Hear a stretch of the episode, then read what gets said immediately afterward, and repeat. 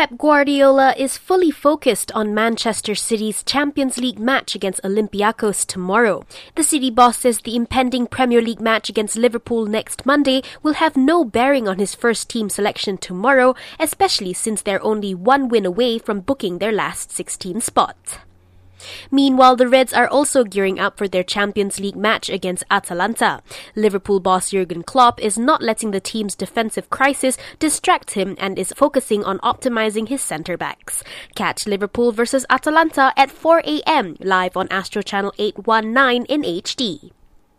History could be made in another Champions League clash as Inter Milan's Arturo Vidal is aiming to become the first player to score against Real Madrid with three separate teams in the Champions League. See if that happens also at 4 a.m. live on Astro Channel 810 in HD.